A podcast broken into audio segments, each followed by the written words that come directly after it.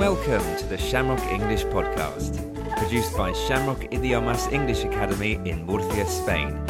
Improve your listening skills with entertaining conversations. Hello, welcome to another episode of the Shamrock English Podcast. Today I'm with An and Hannah, and it's all about Eurovision. Hello. Hello. So, did you watch Eurovision on Saturday night? Of course. I did. We went all out, put out all the stops, Mhm. and hosted a Eurovision party. okay. And we had our ballot sheets and we were putting down the points and we got right into it. Yep, excellent hosts, I have to say. I was one of the lucky invitees. As you did this together. Yeah. Indeed, yes. All right. And both got the predictions completely wrong. well, completely wrong. I think we were right in what we were saying. To be So you disagree with the, the rest of the voters. Oh, completely. And I don't think we're the only ones either. Let's see then. What uh, what were your thoughts? Who do you think was the best? Well, for me, the best was Austria. I really, really liked Who the Hell is Edgar? Because it was wacky and different. And The lyrics were I, I liked the lyrics because like there was actually a story to it. It wasn't just your usual blah about love and what else. True. There's like, so I enjoyed that one. Um, who the hell is Edgar in that song? Edgar Allan Poe. Right, I did I did think so. I did think so. possessed somehow the writer to write Yeah. weird songs. That is an interesting choice of uh, subject matter, isn't it, for their entry? Yes. But I liked that it was different. It was a good song to open with, for Mhm. sure. Although opening's always bad for the Eurovision. Everybody forgets the song Yeah. When the time comes to vote. So It's true. I'm glad they play that recap um, when it's all finished Exactly, yeah. because then you can get your thoughts in order and you know remember uh, what they were like. How do you know how they choose the order for the songs? I was wondering this actually. isn't it a draw? I think they just pull numbers and Yeah. whatever number gets assigned a country. So it's just completely random then. Yeah. Otherwise, why would they have five or six ballads one after the other? I mean, that was not a plan.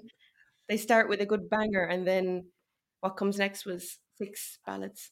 Yeah, that was a, a bit of a low point, um, I think, for me. But what uh, what was your favourite one? My favorite one, I mean, I knew that everybody was going to love Australia and everybody was going to love, um, what was the other one? Israel. Okay, but mine, I had a soft spot for Belgium. I Oh, loved it. It was completely different. Nobody had ever done an 80s kind of style, funky pop song. I It just thought funky, that was out it? there, you know? Were you slightly biased? No, but I knew that was going to come down to it. No. That didn't even cross my mind. I mean, in fairness, every year that I watch it, I've never been a fan of Belgium's song. It just it never catches me, and I always want to, given you know family. Hmm. But this year it was just it's different. I loved it. It was different from the other entries, wasn't it? Exactly. Yeah. I mean, you have your crazies, you have your ballads, and you have your ones that kind of dwindle and they're forgettable. But this one was different. Hmm.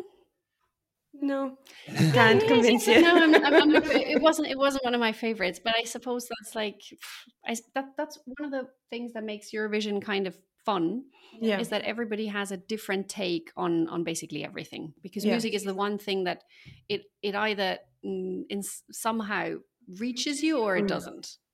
So it didn't. No, no. And there are lots of different approaches to what kind of act uh, to put on because sometimes they go for the quirky act and with a kind of outlandish stage performance. Sometimes it's a very just mainstream act, or sometimes they're sort of a slow ballad.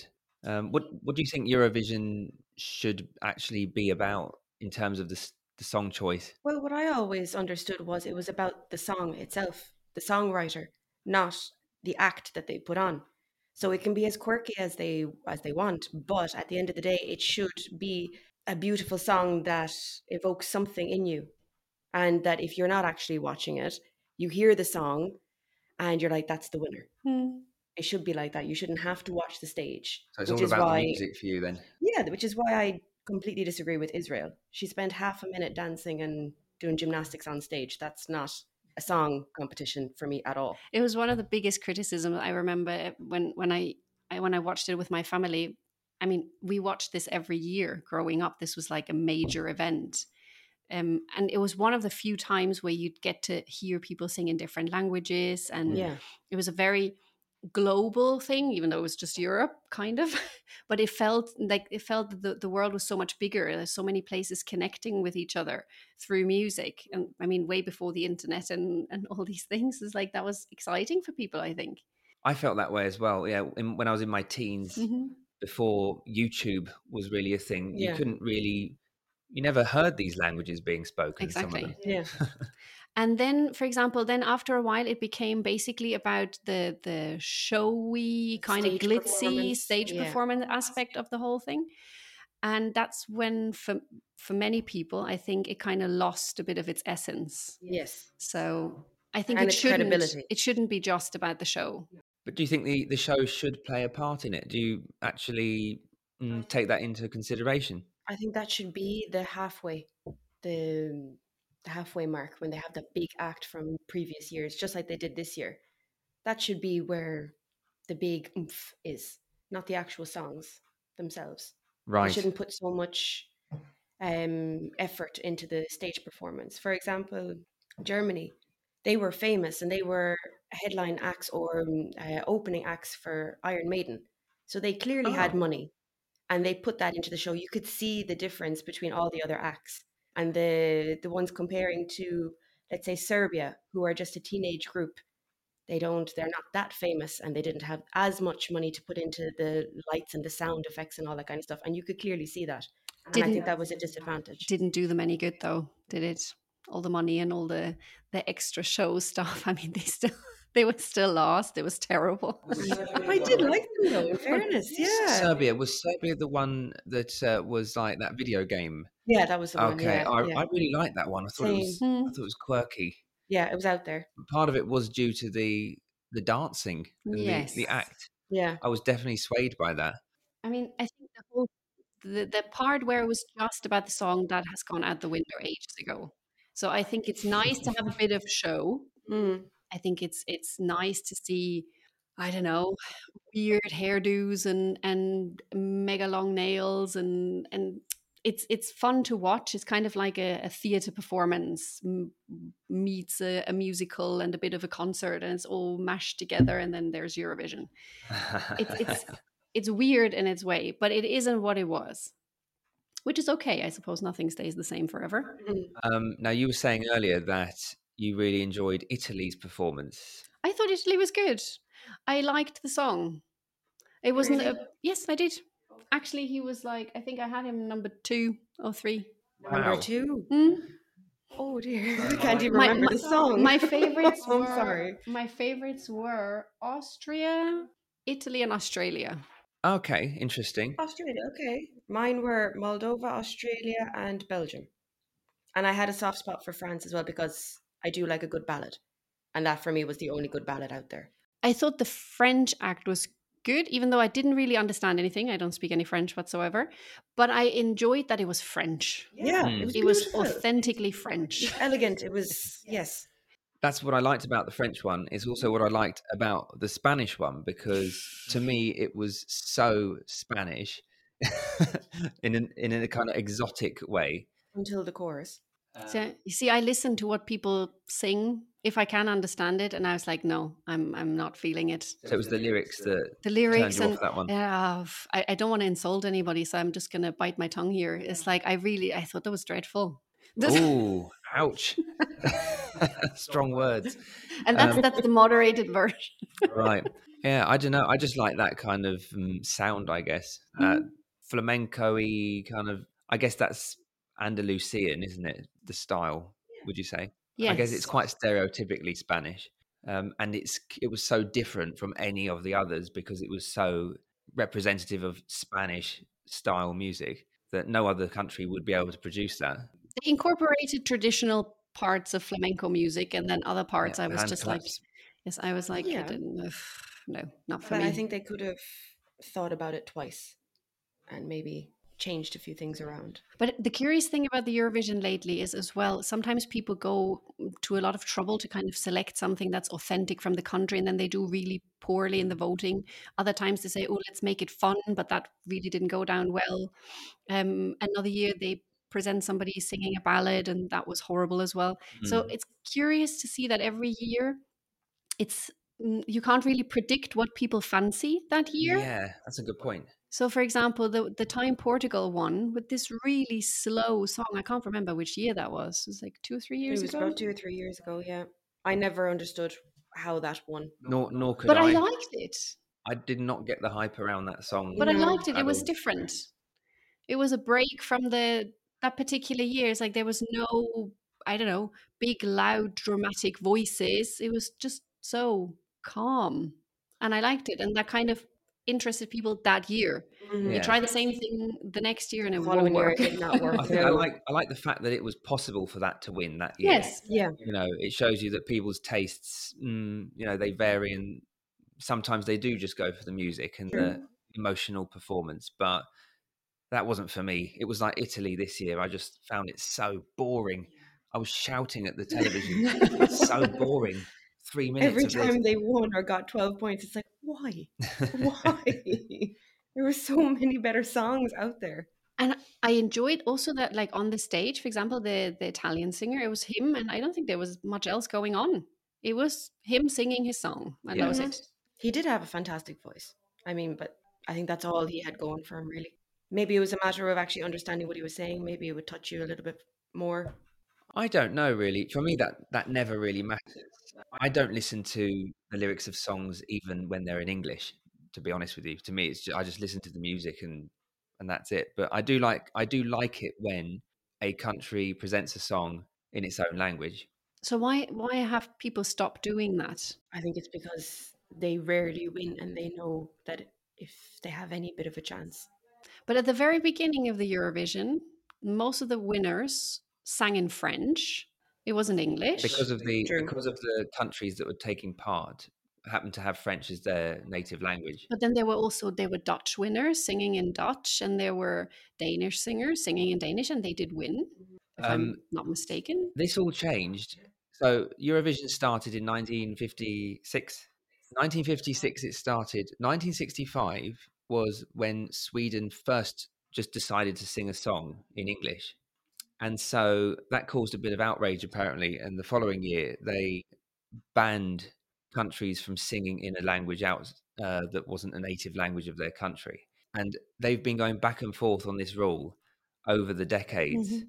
So they removed the rule in 1973 um, after complaints from the Nordic countries, apparently, because they seemed to think that it was putting them at a disadvantage uh, because their language was not as attractive to uh, the other countries in Europe. And also they thought- is.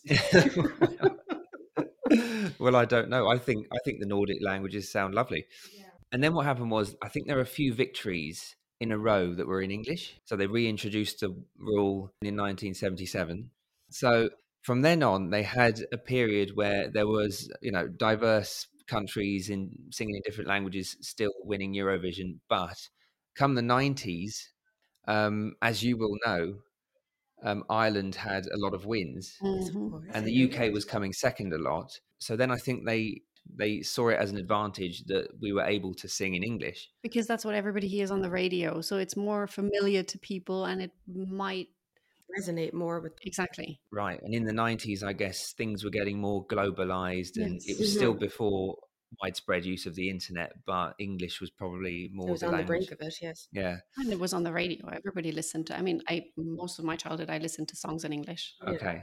Yeah. So apparently in 1999, that's when they took away this rule again and allowed everyone to sing in Whatever language. they whatever chose. language they wanted. So I guess that's led to this situation where a lot of countries just sing in English. But then, curiously, I mean, the Ukraine won a few times now. I think they've won twice or three times, and they sing in a language that most of us don't understand. Let's be fair. um, I didn't understand Portugal. They won. Um, so I think when the song's just right, it really doesn't matter whether you understand them or you don't. So I think just go for it. Sing in your own language as much as you can. yeah, I don't see why that should be a, a disadvantage to to an entry. I mean, you know, to me it adds to the charm. It, it shows you the diversity in Europe, linguistic diversity, um, and I just think it's cool as a cultural thing. Yeah. Yeah. So, would you say that mm, countries should perform in their own language, or I think they should at least perform parts of it in their own language. If they want to to sing a little bit in English to make other people understand what it is they're singing about, or maybe to have like the the chorus, mm, maybe they sing it in English once and then once in their own language or something like that. I don't see that there's anything wrong with it, but there should be some kind of element that identifies them as where they're from. Yeah. I think that if they sing in English one year, they shouldn't sing in English the following year. There should be a balance. Or take that approach a little bit in English, a little bit in their own, or the majority of their own language in the song. But if they do choose to sing in English one year, they shouldn't be going every single year singing in English. Otherwise, where is the euro in it if they're just going to sing in English? The no repeating thing brings us to another point of like the fact that, for example, the winner this year won before. Mm. The fact that Ireland had a repeat singer at some point in history as well. Should people be allowed to repeat, or should they just make way for somebody different and new? I would say I'd like to say that they should be allowed because of what happened with Johnny Logan and with Ireland having won three times in a row. However, I am of the opinion that they shouldn't. They mm. shouldn't be allowed. They should allow other people to have their opportunity and take their chance. because it does make people famous. I mean, they're Exactly. They have it that is title. kind of springboard for people who've previously not really been heard of. Is that only if they win or if they do terribly as well? Because uh, I don't know what's going to happen to Lord of the Lost now, the German entry, or Mae Muller in the UK after their the way they were received. Probably only if you win. That's kind of the way of all kind of competition. Really, we always remember the winners and maybe the the ones who got close, but that's about it. But that's just life. But why would you want to be seen to send the same act twice anyway? Exactly. Why would you want to take that risk? Have you got nobody else? Exactly. yes. And Sweden always do wonderfully, and they always send fantastic songs. They have the acts to send. Why they're relying on somebody who's already won and who is as famous all around the world for her song? Why would they send it as a sure thing? I don't think that was very fair. I do think that there was other reasons why they won, and I don't think it mattered uh, if the whole world voted all over for the public vote. I think that it was a little bit swayed because of what's happening next year in Sweden. Oh. Sweden is going to host the 50th anniversary of ABBA, and I think it's a little bit You think it's a strange It's- coincidence? yes in some way. And also now they have the the seven wins, just like Ireland. So I think that kind of swayed the votes in such a way, so that there will be a little bit more of excitement and So you think it's rigged? To a certain extent, yes. For the the actual votes, the the real Eurovision judges, I think it does come down to it a little bit. But the people vote, I'm not so sure. I was very surprised by the people this year. Well, these are some scandalous allegations coming out of uh, here today. we will see how this unfolds in the future. I mean, the vote, the, the public vote, they can't possibly influence. I mean, that No, would of have been course not. just mm, somebody sending messages. But Sweden did get enough of the the judges' votes that the people True. couldn't I always change wonder it. who these judges are. I Anyway, think I, mean, nobody knows. Isn't that a bit of a mystery?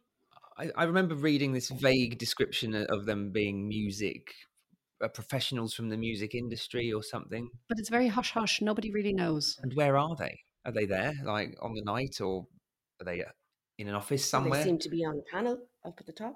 They're actually uh, sitting. I'd say I don't know. We don't. We don't see these people. no. We don't see their workings out or their. We saw just one of them, but I can't remember his name. He's the president of it all, isn't it? Yeah. oh yeah. Yeah. That's him. Yeah, over the years they've had a mix of jury and televoting or just televoting or just jury. Do you think any system would provide fair results? We had a discussion about this yesterday, whether they should just leave it down to the public. we are- Completely? yes. I took issue with that. I don't think that would go down very well. I think, um, given population of certain countries, that could sway it just a little bit. And I think as well, people could just vote because of social media. A rumor would get around and say, let's vote for the worst one just because we can and it would take away from the essence of what Eurovision is, and I think it would go down a rabbit hole and it wouldn't work. I had a very similar conversation with my husband because I was about to mm, to, to vote, thinking that on the app it's for free, Mm. um, and it's not. So it's about a euro, and I was like, "Yeah, I'm, I don't think I'm voting. Call me cheap." But it's like I, I wasn't that into it. No, Yeah. but then who, who is bothering? Like, who is paying to vote for I have a no different idea. country? But then the idea is, is like it should be for free. Should it be for free? Because then you would really get an awful lot of people voting Just for the just sake for of the it. sake of it, Yeah. to take the Mickey, really. And then it's it's just a farce. So I suppose they do. You have to have some kind of professional-ish Yeah. panel deciding more or less who did well. But they only, I don't know if you remember, but they did only have televoting until I think 2009 when they brought the jury back. Because, I I- didn't realize it was that recent. yeah, because I, remember the year that Terry Wogan uh, left. Terry Wogan is like this, well, he's dead now, but this veteran, like, Eurovision presenter in the Mhm. UK. He was he's Irish, but He he is, yeah. he's, he was always famous in the UK, very visible on on our screens as well. And he was presenting Eurovision or doing the commentary since 1980. So since 1980 to 2008, I think he stood down, and he he was outraged by just how predictable the votes were Mhm. and how cliquey the the voting was. Um, so I that's remember why that. they brought back um, the jury the year after as a result. It was always a very geopolitical kind of voting system. Yes. It's like the neighbors voted for each other, and so that was always a bit weird, I have to say. So I do think it's better to kind of give a general panel there a bit of a bit of say in the matter. Mhm. Yeah, it makes a mockery of the whole process. But at the same time, I don't think we should take it too serious either. I mean, it is just a spectacle. That's true, yeah. So, Yeah, at the end of the day, yeah. Yes. I mean, I, we will still keep going with our parties, but in order to get that much involved where we go and vote, perhaps not. no. No. I do think it's great that they introduced semifinals, though. Do you? Yes, because I think it's it's very long as it is. I mean, I remember it being a long night every time I watched it as a child.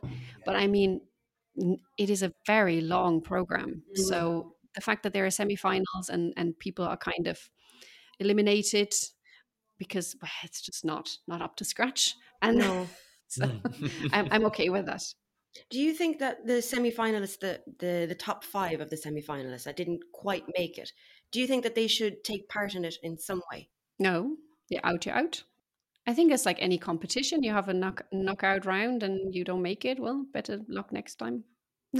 I just think if they want to keep it, okay, yes, they can't compete, but to keep the Euro side of it, the European side of it, and have everybody still part of it in some way, shape, or form, I think that would be nice to keep it all inclusive. I see where you're coming from, but I suppose it would be too big, too long. Probably. yeah, how many how many countries actually get knocked out There's in that quite phase? a few, I'd say, yes. Yeah. Because it was already how how long was it? It was 26 countries. Twenty six countries. How long was the program? About four hours or so. Yes. About that, yeah. I mean, yeah, it would be going on for six or seven hours. Can you all day? Nobody would want to watch it. It would lose the kind of, I don't know. For, for me, four hours loses its appeal. I watched the performances, and after everybody had performed, I kind of switched off for a while, and then uh, a little while back, I, I turned the the stream back on. And it's like, oh, oh, they're voting now. All right, let's have a look at the votes. I really do like the voting part, Ah, especially voting when when they uh, when they go to the different countries. Yeah, yeah. um, I don't know, I get this sense of how big the program is because you Mm. can see them broadcasting from you know different corners of Europe with these different And um, Australia. and Australia um, with these built you know strange architecture in the background um, from different cities. I mean, I think it's one of the few programs that that we have where you actually see so many different countries involved in something that's not sports. Mm. Because it's That's always sports. It's always football or Olympics or something like that. So it's like this very global European music thing. Not not just Europe anymore, but No, but in the essence. but but it connects an Yeah. awful lot of people through something not related to sport, and I think that's great. So, what do you think the competition actually means to Europe? What what effect does it have? On Europe, Yeah. zero. Okay. I think it unites us for the night, but I don't think it goes much further than that. People wake up on Sunday and everything is just back to normal. We had that one night where we were all united through Yeah. music and it's beautiful. But I think that's as far as it would go. Okay, well, I, I thought that um, maybe there was something deeper going on here. Well, espe- so you say in the moment, you know, during the program. Yes, I think it brings us it, it brings it home to us that we are together in certain aspects and I I do appreciate the fact that people do come together and it's all through music and it's all through celebration. I I love that aspect of it. I do wish in a, to a certain extent that it would last a little bit longer, not on the night. 4 hours is plenty, but I do wish it did go on for a few months throughout the year. Something similar to um Got Talent or Oh, Idol, yeah. but not week in, week in, week in. But to a certain extent, every so often, um, two months later you do the first semi-finals. Two months later you do the semi-finals, and then Spread it out like a championship. yeah, a little bit more like that. But I'm a diehard fan of Eurovision. I mean, I would love that. Considering just like your point, there is football every day of the year, and there is a wealth of competitions that you can just tune into and keep up with, and you can you can support your country all year round. Hmm. Why not do that with music? Why not stretch it out just that little bit more? I think that's a good point, especially if the acts were new acts and like kind of artists just starting out and trying to make a name for themselves. I think it doesn't make sense if they're already fully well known megastars or or artists in their country. I think then it should be really something more like a talent show for, Mhm. for well, then we'd probably get rid of a lot of the the wacky, crazy uh, acts that we that we tend to see. which can't be done because that has become such an integral part of the competition. You cannot take the color, the the flamboyant, um, wild mm, part out of Eurovision at this stage. But we were living to see which ones were going to be wacky and crazy and quirky. Just by judging by the name, saying, okay, it's going to happen, it's going to be quirky, and then it just turned out to be another ballad. So we were living for that. But perhaps it shouldn't be so wacky all the time. Or they just need to make a different kind of competition. Keep the Eurovision and then come up with a different talent show. Mm. Yeah, because that was the that was the point in the first place, as you were saying that um, it was like an experiment, wasn't it, to see if they could broadcast. Yeah, it really wasn't about. It wasn't that big. a- The, the music wasn't that big a deal. I don't think it was simply an experiment to see if they could broadcast one particular show to so many different countries simultaneously. Yeah, I get the impression it was almost an accident that it, that it became a So popular, contest. exactly. Yeah, little Um, did they know what was going to happen. Yeah, the beast that it's become. So I don't know. Maybe they could make use of that um, broadcasting area to produce other programs. But then I don't know. Maybe it would um, take something away from the, specialness of Eurovision. Mm. Maybe it is Perhaps. time for a change or a twist or something different. I think the UK should um, put a little twist on it, and for once send an act that's not in English. Can you imagine? They could that? sing in Welsh They could do. Yeah. Why not? or in in Scottish Gaelic. Yeah. No? That would definitely um, Change things up a bit, yeah. they would get some kind of different reaction for doing that. I I'm right? pretty sure they do well. Am I, am I right in thinking that Ireland sent an act once that was singing in Irish? Yeah, they did, yeah. In the past 10 or 15 years, they did. Whether it was well received, I can't remember. I was far too young. I think that would be a nice idea to promote minority languages as well. They should. Definitely. I wholeheartedly agree with that. Maybe a bit strange for English teachers to be saying that we, we should that we shouldn't send one in English, but um, But there is more out there than just English. Exactly. Whether we speak it or like it is a different story. It's like, but there's more. indeed. Well, yeah, we'll see how the next one goes, and I look forward to um, the next Eurovision party. Maybe I'll join you next time. Yeah, look forward to my do. invitation. Thank you for listening to the Shamrock English podcast. We hope you found it enjoyable. Remember to like and subscribe and keep an ear out for our next episode. Bye.